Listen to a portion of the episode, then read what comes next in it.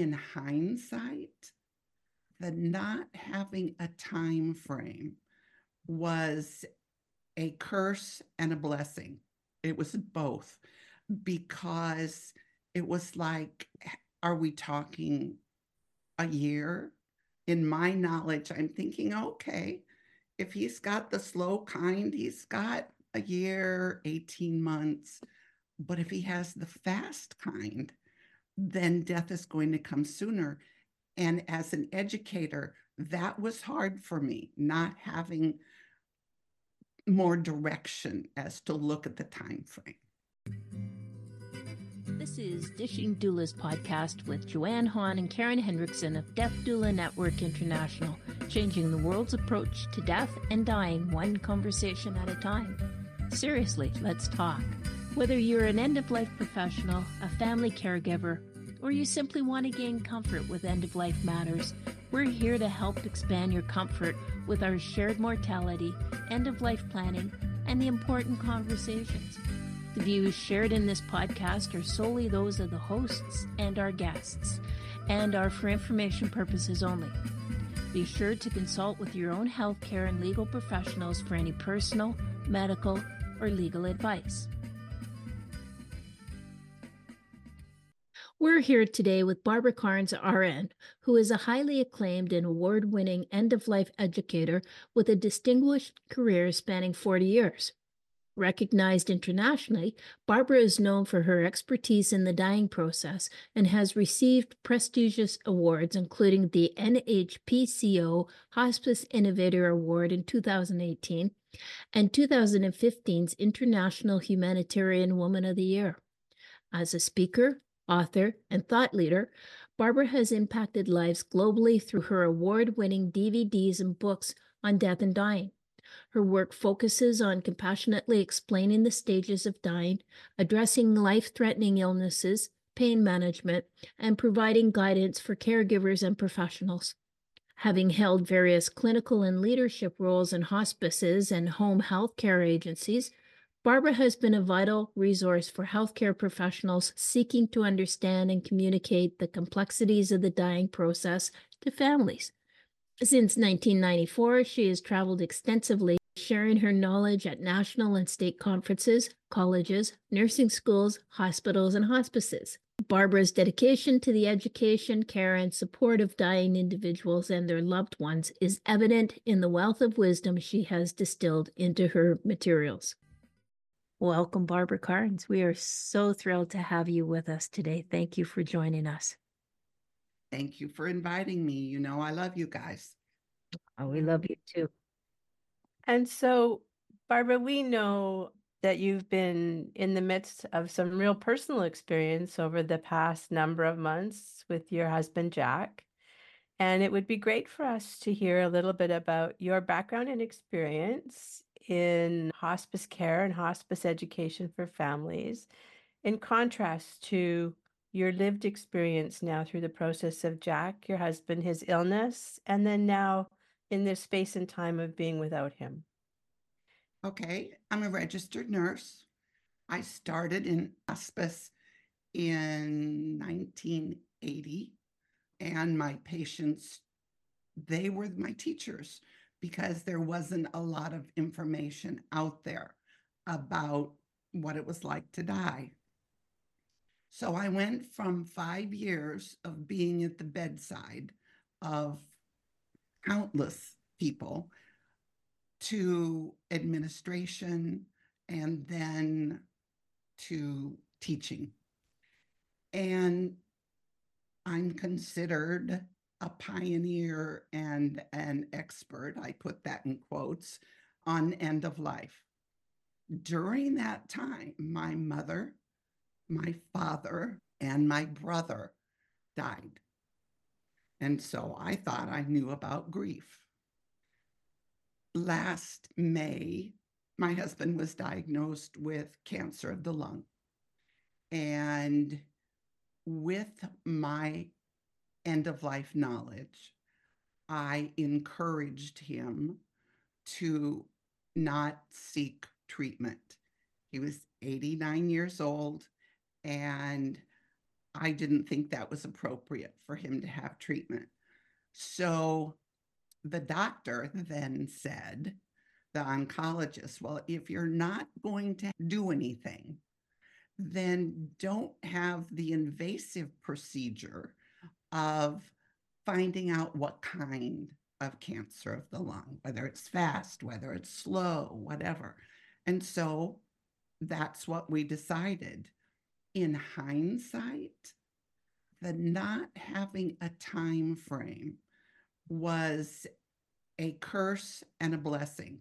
It was both because it was like, are we talking a year? In my knowledge, I'm thinking, okay, if he's got the slow kind, he's got a year, 18 months. But if he has the fast kind, then death is going to come sooner. And as an educator, that was hard for me, not having more direction as to look at the time frame. I'd be curious as to what that meant for you. How would it have made a difference? It's not really a failing, but a stumbling block for me was that I gave him more time than he had. And if I weren't emotionally involved, I would have been able to see more clearly his time frame of approaching death, but my perspective was clouded by my emotions. And so that when it was all over and I looked back, it was like, oh, yeah, of course. He did this and this and this, but I didn't want to see it. So I didn't see it. And probably really common. Oh, I think, of course, it's common. Whether you've got knowledge about end of life, I believe we give people more time than they have. We don't want to see the progression. So we close our eyes to it. And then add the fact that for most people, they don't have any role models on what it's like to die. Mm. And so they don't know what to watch for. And that goes back to the physicians at the very beginning of diagnosis, is how they talk and deal with it. When my mother, who also had cancer of the lung, was diagnosed, we knew what it was, and the physician said, if you do not have chemotherapy and radiation, you will be dead in six months. I talked her out of having that, either one of them. But when that six months came, she thought that December she was going to die. And every day, the doctor told me I have six months. She believed she was going to die. Look at the harm that was done in that. As it turned out, she lived 18 months. And once she got to the end of the six months, she said, Barbara, I think you were right. And so that's interesting what you're sharing there, eh, because what I'm hearing is that in the circumstance with Jack, you felt the timeline might have been more helpful to you because you were emotionally in it. And yet at the same time, also knowing that timeline isn't always right on. I knew too much. And I think the actual kind of cancer that he had, knowing that it wouldn't have put a specific number on it, but it would have given me the tools to assess him better and more realistically. Where not knowing, it's like, ah, you know, so he's having a bad day. Or, you know, I could rationalize his what he was doing. So from diagnosis until Jack died, Barbara, how long was that? Five months. He died in September, and in my head, I thought he would get through the holidays. I was concerned about January for his progression. So I gave him months really when he had weeks. And it wasn't until there was a situation, which I can tell you about, and we brought in hospice that with the nurse's guidance, she didn't have the blinders on that I did. And so she helped me and the whole family get on a more realistic path. And so I would guess then that if you had this idea, sort of this expectation timeline around January, and now there's a situation or an event that occurs, that all of a sudden you must have found yourself in this space of shock and realization, like for you Uh, and the family, uh, all of you. Yes, what's happened here? It happened so fast. And I look back and look for at what point did he really come to the belief that he was dying and let go? Because he wanted to live to see the results of the election in 2024. That was what he wanted. And so we all kind of bought into that. And I think when he realized he couldn't get out of bed and go to the bathroom, he was very proud and he did not want to use a urinal or a diaper. And I believe the night that we stood him up at the side of the bed and I held the urinal and we got him back in bed and I said, We can't do this again. And within 48 hours, he was gone. And we have limited control over the time that we die. Limited, but we have it. And I think that was the the actual turning point that he was done. Now there were other things that led up for me bringing in hospice, which was here like a week and a half. But that to me is the moment that he really let go. So, what prompted you to bring in hospice, Barbara? He started sleeping with his eyes partially open, which was new. And he was not getting out of bed except to go to the bathroom. And I thought, okay, labor has begun, which is one to three weeks. So I called the, the oncologist and said, I want a hospice referral. It was over Labor Day weekend. And so, although I called on Friday, no one came out until Tuesday, which I have a problem with. So they came out, admission nurse came out, and then it was another day or so before the primary care nurse came. And by then, he was really much more advanced in his labor. What kind of services did the hospice uh, nurse provide? I think she was probably a little nervous because the hospice uses our materials and she knew who I was. So when she came in the door, I said, I'm Barbara, Jack's wife. I am not Barbara, hospice educator. And she really got that and guided us.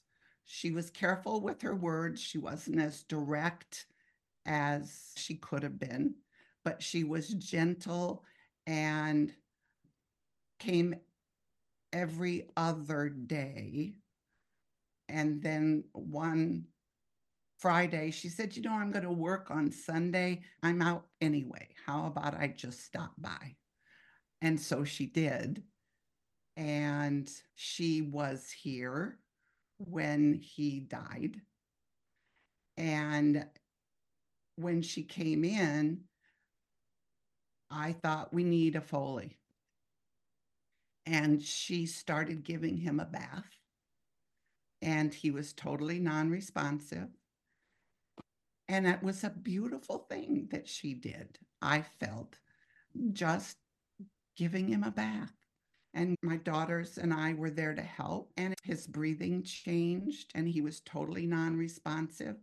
And she stayed until after he died, which is what I think end of life work and care is about is having someone there a quiet but reassuring person and she she wasn't even in the room with us she was out in the living room giving us our privacy and our moment but the comfort of knowing she was there was wonderful wonderful for lack of a of, of a better word it was very comforting and she allowed us our space and our privacy I'm curious, Barbara, you have a very large and close family. And I'm curious if through this process, they were all looking to you as the expert in the Wow. knowing.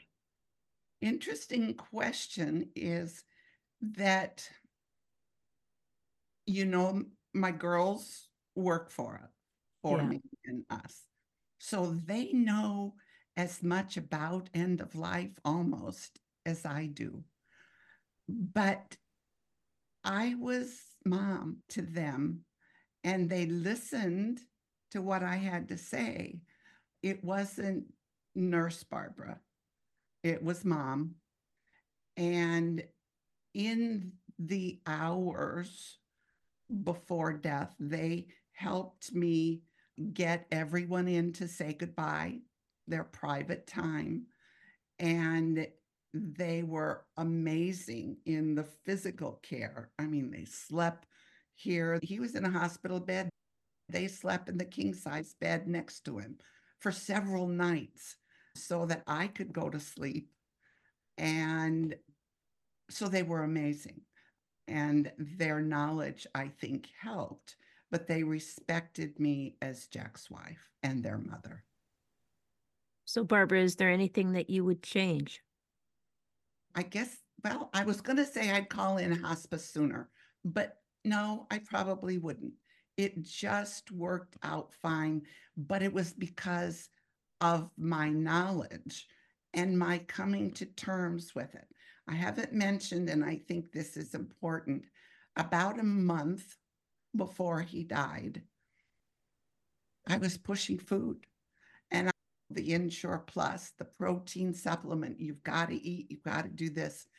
And we would fight over it because he didn't want it. And so it was getting very tense with my pushing his food and him pushing it away. And one day I thought, I am trying to keep him alive. His body and he is trying to die. And that was the shift when I offered, but if he, I didn't push it and he didn't eat it or drink it. And that was kind of an aha moment in what Barbara, the wife, was doing and opened up Barbara, the nurse. So th- there were those insights, but most of the time I was Barbara, the wife. I don't even know what the word is. We hear so often and we know so much about your work and your educational materials so clearly with respect to food and hydration and the body shutting down in the dying process and not wanting it anymore. And our natural instinct if- for those people that love you is to push the food. And so I think what's beautiful in this story is hearing that, in fact, at the end of the day, what comes through is our love for our person. Yeah. if he doesn't eat, he's not going to live. And I got to feed him. And I've been trying to feed him since the moment of diagnosis. And he was doing with a minor struggle for several months.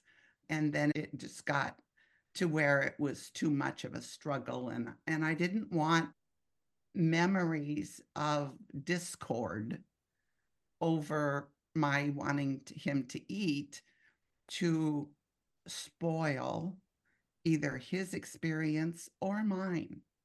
Mhm. But it took that light bulb to go on, that aha moment, because really creating a stressful situation by my pushing him to eat. Yeah, but when we're in a situation that affects us personally, our knowledge sometimes takes a back seat to our emotions. And it's so easy just to get caught up in, you know, come on, honey, I want you to eat because you want him to stay alive. Also, yes, you're absolutely right.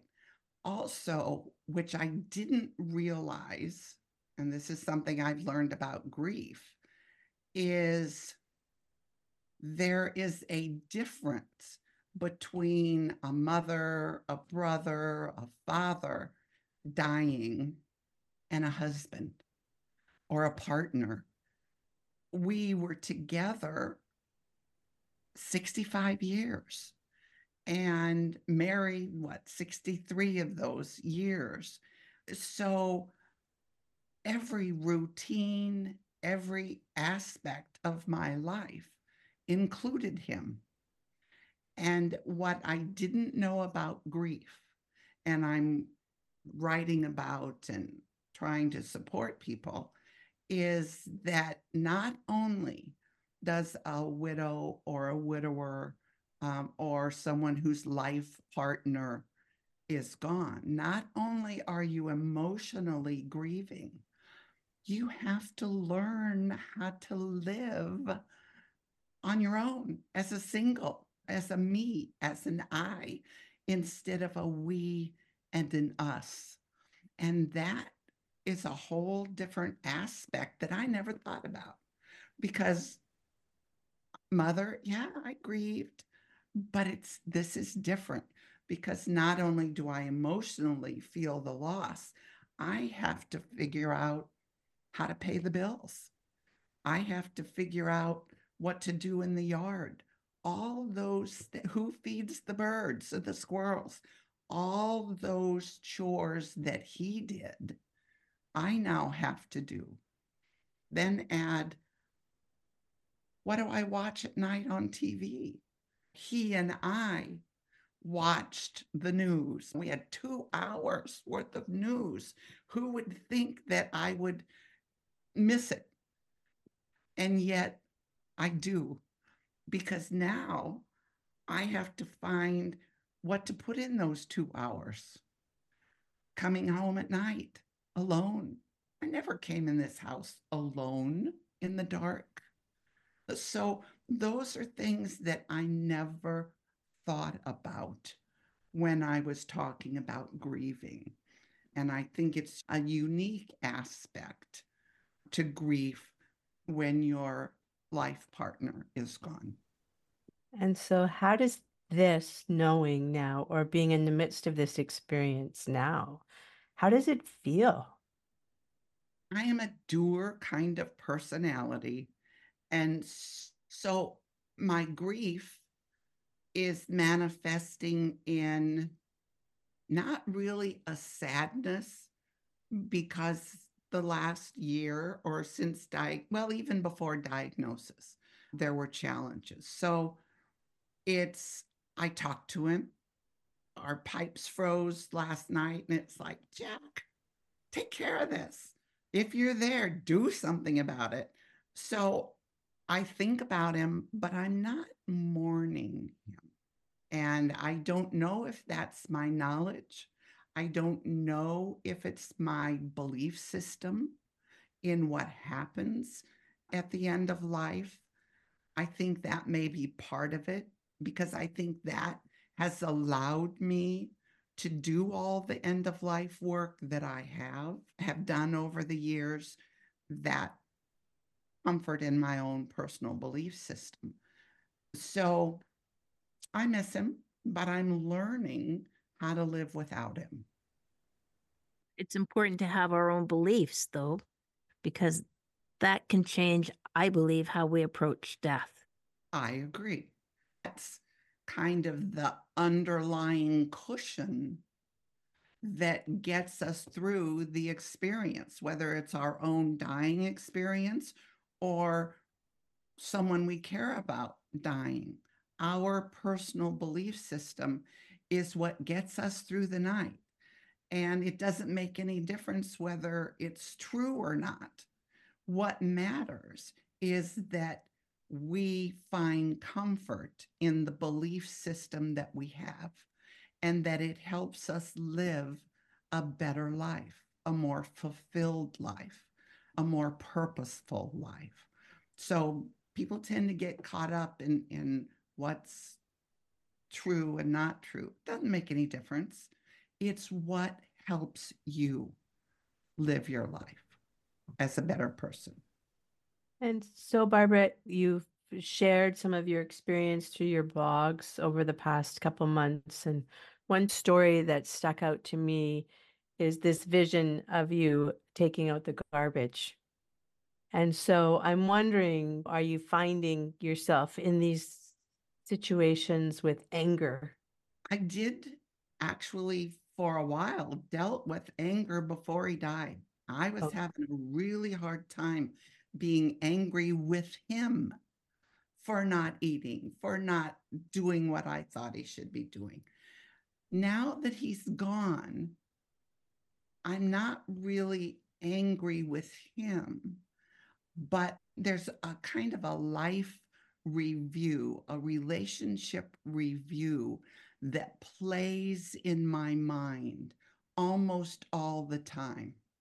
And it's, oh, yes, I'm feeding his squirrels and he loved those squirrels or the fish, or I can be angry at times with him for when I'm doing something, you know, why didn't you help me know what I needed to do with you gone? I asked him twice, please tell me what bank accounts do we have? You know, tell me. Well, not right now, Barbara, maybe later. So after the second time, I thought he's not going to tell me. But when I'm in the attorney's office or I had to go to the bank and say, How do you write this deposit slip? I was angry. You know, you didn't help me. So there's emotions that come up as it relates to our relationship. Were you angry at yourself for not pushing the issue? No, because I did try twice, and that was in the last five months. I've tried over the years. And I'm not angry with me because I tried and because Jack is who he was and that that was his personality. This is my department. Here's your department. And that's how we operate. And that arrangement worked for a lifetime. It did. You know, one of the things that I thought about after he was gone, I have never lived alone. I have never been responsible for me. In my early years, my parents were responsible for me. Then, when I graduated high school, I went to three years of nursing school where we had a really tough house mother, and she ruled the roost and was responsible for everything. When I graduated from nursing school two weeks later, Jack and I got married. So I have never been on my own or really even had an idea of questions to ask before I needed the answers. It wasn't till now that these obstacles, or they're not even obstacles, they're part of living that I just didn't have to deal with. Almost every other day, something comes up and it's like, oh my gosh, we really have to do this. And I was never exposed. So throughout our life, I didn't know that I needed to know. Of course, he was always there to help you out. I know he was.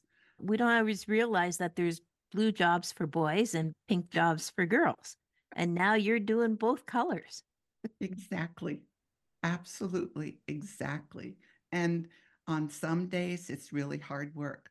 One of the things that has come to my mind is I've got this wonderful family who all live in town, who watch over me, who are going to the attorneys with me, who deal with the banks with me.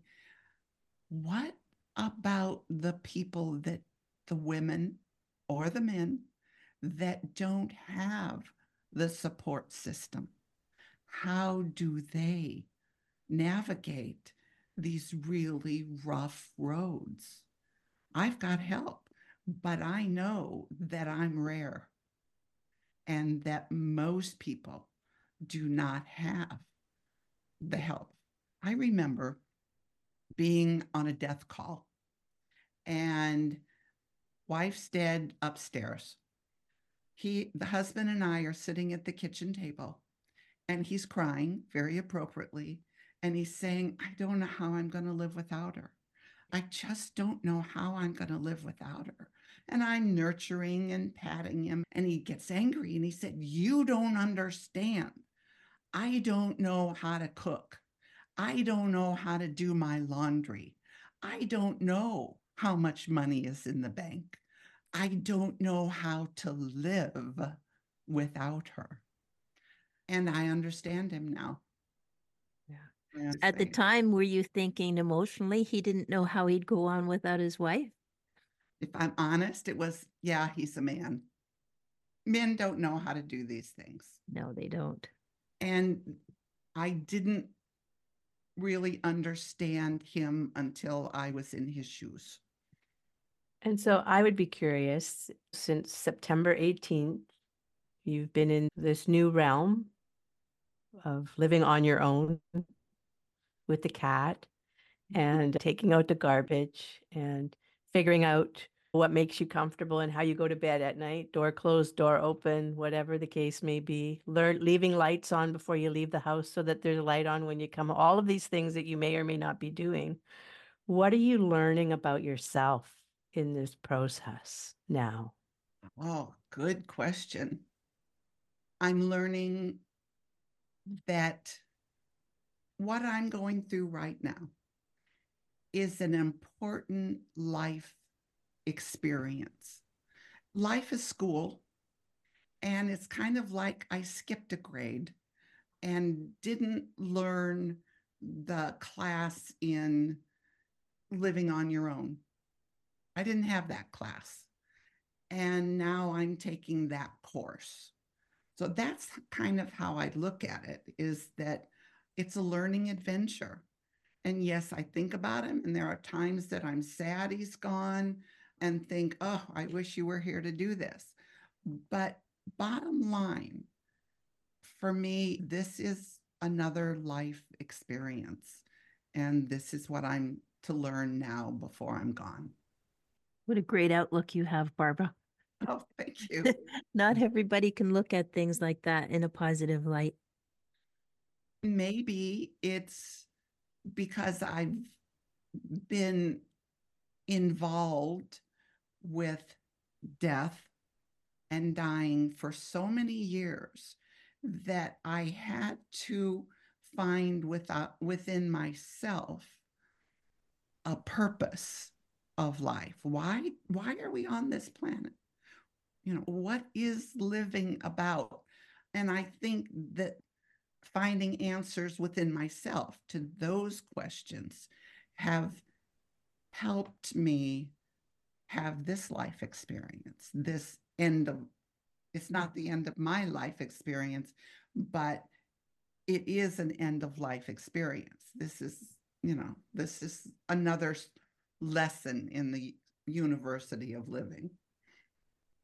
Do you believe that because of your background and experience in your knowledge, and you've been also been able to have your children share in that through the work of what you do, that these things and that knowing helped you in relation to navigating some of the fear that can come for uh, a partner when they're looking at the impending or potential dying of their person? You're saying that the knowledge that I have and Jack was exposed to, did that help him in this experience? Maybe. I don't know for sure. We shared a lot of stories. And of course, we shared a lot of time together. I can't help but think, and he was involved in BK Books from the time I wrote the first book. And he said, wow, a couple of months before he died, he'd sit here in the office. So he knew I did give him a time to live when he was diagnosed. I said, I think maybe you ought to reread this. And he did. And the booklet, the gone from my sight, all the rest of the booklets were in his office. Now, whether he read any of the others, I don't know. We've been together so long. He knew signs of approaching death. He knew dynamics just from osmosis of living in this house with us. So I think whether it was consciously or unconsciously, he knew what was going on and what was happening. We never had a sit down talk of you're dying now. In the couple hours before he died, when we all went in and said our goodbyes individually, I talked to him about that just to add to the slate, you know. But um yeah, What an experience. What do you think is most important? When we started this conversation today, you talked about how you felt that some of your experience and the sharing of some of your experience would be valuable for doulas to have an awareness and an understanding of. And so, how do you feel that they're knowing or, or hearing of this story and being married with a spouse for 65, 67 years, what have you, doing this education, supporting people in end of life, and now being a widow and sharing that experience? How do you feel or you hope that will help doulas in their work? well, in the dying experience, in our work as doulas, the moment of death is our goal. And everything we do up to that moment of death, our teaching, our support, leads up to our goal. And then everything after the death, for as long as we choose to, we support and guide the family in their grief process.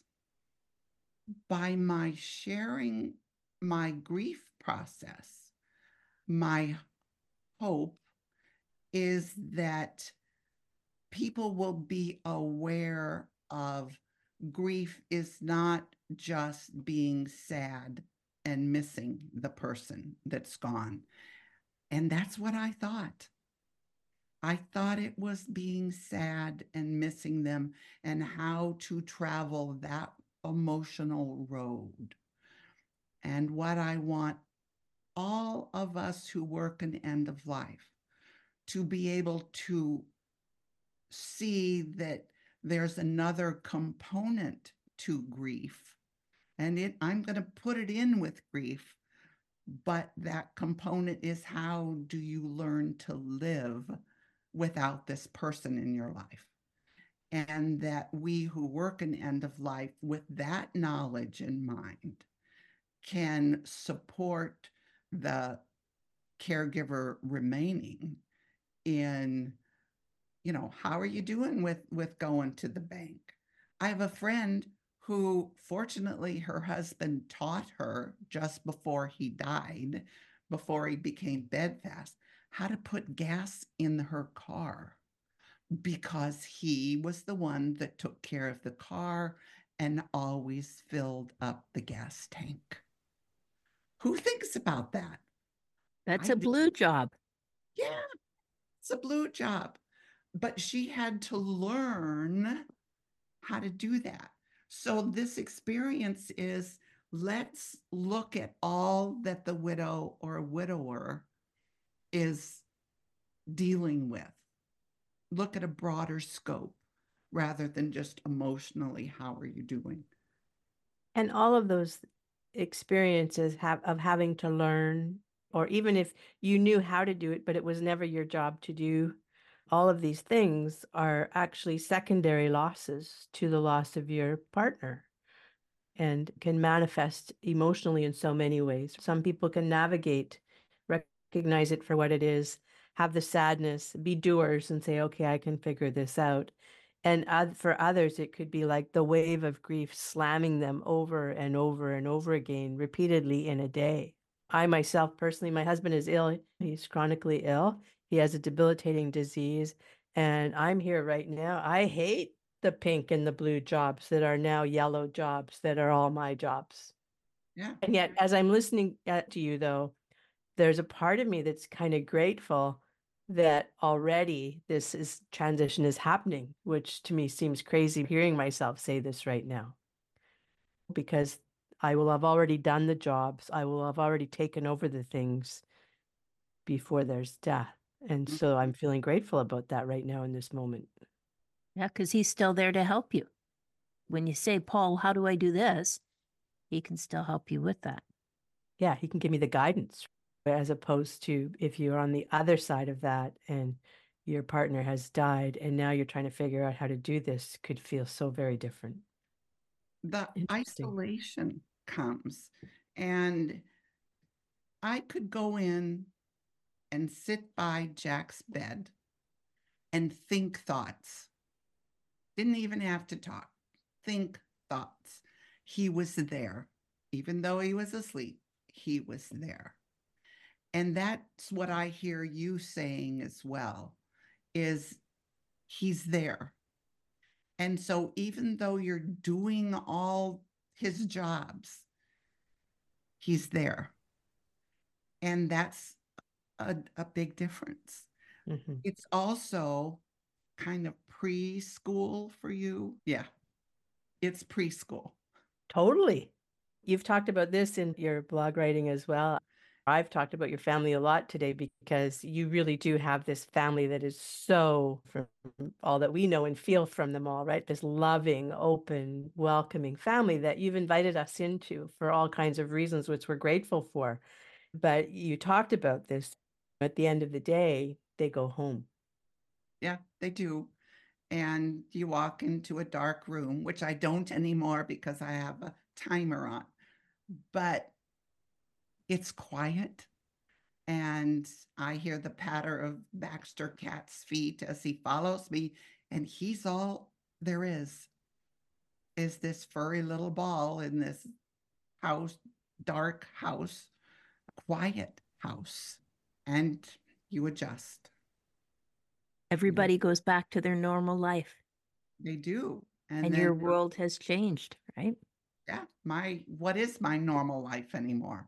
I'm trying to find a new normal and I haven't found it yet. You know, I'm trying to find it. Well, it takes time. You It were does. together for so long. It's going to take some time. And I bet you're going to surprise yourself too, Barbara. You'll do something and go, hey, I do know how to do that. And I'm feeling okay about that. Yeah, we'll see. I'm a quick learner. Yeah. No doubt about that. I think an interesting piece to acknowledge in this as well too is that for some widows there can be this you have to relearn or even learn for the first time in some respects how you go on living in your way to move forward for the rest of your life whatever that is and i have heard some widows talk about feeling guilty about the fact that they're still here Oh, I'm sorry that they're experiencing that because that's really sad. As long as we're breathing, we or someone else is learning something. And that's what life is about. It's school. And so to feel guilty that I'm still here just because my husband died, it really has nothing to do with me. He didn't leave me, he left life. And this is just a part of it. Yeah. No guilt needs to be there. And I guess it's that space again of when we have the opportunity to share information and education and aid people in being comfortable in these conversations and learning uh, and gaining comfort with our shared mortality, the reality that death is a part of life and all of these things, that this collective movement that we're all engaged in making, you know, making the space better for individuals and families and professionals. The hope would be that there comes a point in time when people can have much more comfort and much more clarity and recognize death for what it is, which is simply a part of life, a sub- part of the natural process of what occurs on this earth. Yes. Now, one of the things that I think about my reasons for sharing these very personal thoughts is that I think I'm not unusual. I think most people are thinking and experiencing what I'm thinking and experiencing, but they don't know that it's normal. They think, oh, something's wrong with me. When in reality, by my sharing, that says, hey, if I feel this way, and then you're reading this, and you can go, oh my gosh, I guess there's nothing wrong with me after all. I must be normal. And so I think that's my key reason for sharing because I want people to find themselves in me and know that they're okay. Is there another booklet on the horizon, Barbara? Well, I don't know that I haven't said this out loud. Nobody knows this. Are you ready? I started keeping a journal September 1st and would just every day write my thoughts in it. And I I still write in it. And kind of in the back of my head, I'm thinking maybe someday that would be an interesting book. Just kind of thinking about it. That's as far as it goes, but we'll see. Well, I, I think it would be very helpful, even for people to hear your story on this podcast, to know that if Barbara Karnes feels like this and I feel like this, then I'm okay. Exactly. That's why I'm doing this. Absolutely why I'm doing it. And we appreciate you sharing those those intimate thoughts and feelings, Barbara, because that can change somebody's life. I hope so. I I'm hope so. sure it will. And so, Barbara, you talked about having the benefit of the family to help you out in some of these difficult circumstances where you're learning yourself for the very first time. And so, what would you offer up to individuals who don't have family or a lot of support? What would you suggest they do? Who should they reach out to? There are a lot of bereavement grief support groups, whether they're through churches, Google caregiver support, grief for caregivers. We love Google. There's a lot of agencies and programs out there. Hospices, they have bereavement support groups. Even if you didn't have hospice, call a hospice and say, here's my story. Can I come to your support group? And a hospice should say yes, underline should. So recognize you don't have to be alone. If you go to church, use your church, use your community groups. Senior citizen communities often have grief support groups and Google. Don't do it alone. Don't do it alone because you need to know what's normal and natural versus what is pathological. And most of the time, we automatically go to think about pathological when the 90% of what you're experiencing in your grief is normal. It's like the question that never gets asked. You know, somebody's probably sitting in the class thinking of the same question that you want to know the answer to. Absolutely. good example. Mm. And go online and put in caregiver support, bereavement support for your area. Put your city in there and see what comes up. I think you'll be surprised that there's a lot out there that we're just not aware of because we haven't needed it. Therefore, we don't know that it's there. And there's a lot of online support as well. I know that's not exactly the same as being in the physical space, but it's still better than being alone. Exactly. And so, Barbara, we're just about ready to wrap up here now, but I'm curious in this new experience that you have and that you're living in your home with Baxter the cat. What does your afternoon look like today? Aaron, who works here, my uh, BK Books office is here on the other side of the garage, which is a blessing because Monday through Friday, I'm never alone. If I need someone, I go into the garage and go into the office. So, because we're iced in right now for two nights in a row, Erin, who, if you call the office, you talk with her, has been here. And so we've been watched TV and and eaten dinner. Well, tonight the third night, it's my turn to fix dinner. So this afternoon, I'm going to figure out what being locked in this house because of the ice, go to my freezer and see what what I can make for dinner. Uh, so Baxter and I may take a nap, who knows, and then plan dinner. But you're the lady that hates to cook.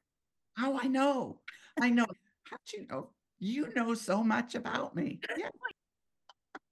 yes. So I have frozen stuff that people make, my kids make and bring and say, here, put it in the freezer so that you have something for dinner other than a salad with some canned chicken on it. So I'll go to the freezer and see what I can find. Oh, perfect. Are there any words of wisdom or thoughts that you'd like to share with the people that are listening to this? We've touched on an amazing number of thoughts that I want people to hear. I think the most important mm-hmm. I want to come out of this is how very normal all that we've talked about is, and that grievers experience all of this, and that it's okay. Hurts, it's okay, it's part of life. And it's normal. It's normal. And don't be alone. Reach out. Find someone, whether it's a friend, find a listener in your grief find someone that you can pick up the phone and say, I'm having a hard time. Just let me talk. Your listener doesn't need words, just needs an ear. And so if you don't have a support group or community support, then find yourself one person and tell them you don't have to have any answers all I want you to do is listen to me. Great words of advice. Thank you so much, Barbara, for sharing and stepping into this vulnerable conversation with us today. We absolutely love everything that you do in this world and how you show up in your authenticity and your reality of just being a person, just like anybody else who maybe has some extra knowledge around end of life and and uh, how to support individuals and families through that. We're grateful for you. We're grateful that you welcome us into your space. And if anybody's interested in learning more about Barbara, you can learn at, about her at www.bkbooks.com. Find all of the wealth of information that she's produced there, that she's written, as well as blog writings and sharing. Uh, you're an amazing individual, and this world is such a better place with you. Thank you for being with us. We love you, Barbara. Thank you. You know, you're in my heart that I carry you there. Thank you. catch the next episode of Dishing Doulas podcast and more at www.ddnint.com. And be sure to follow us on your favorite podcast platform. You can send any questions or comments to admin at ddnint.com and connect with us at Death Doula Network International on Facebook and Instagram. Thank you for listening to the Dishing Doulas podcast, where we're changing the world's approach to death and dying, one conversation at a time.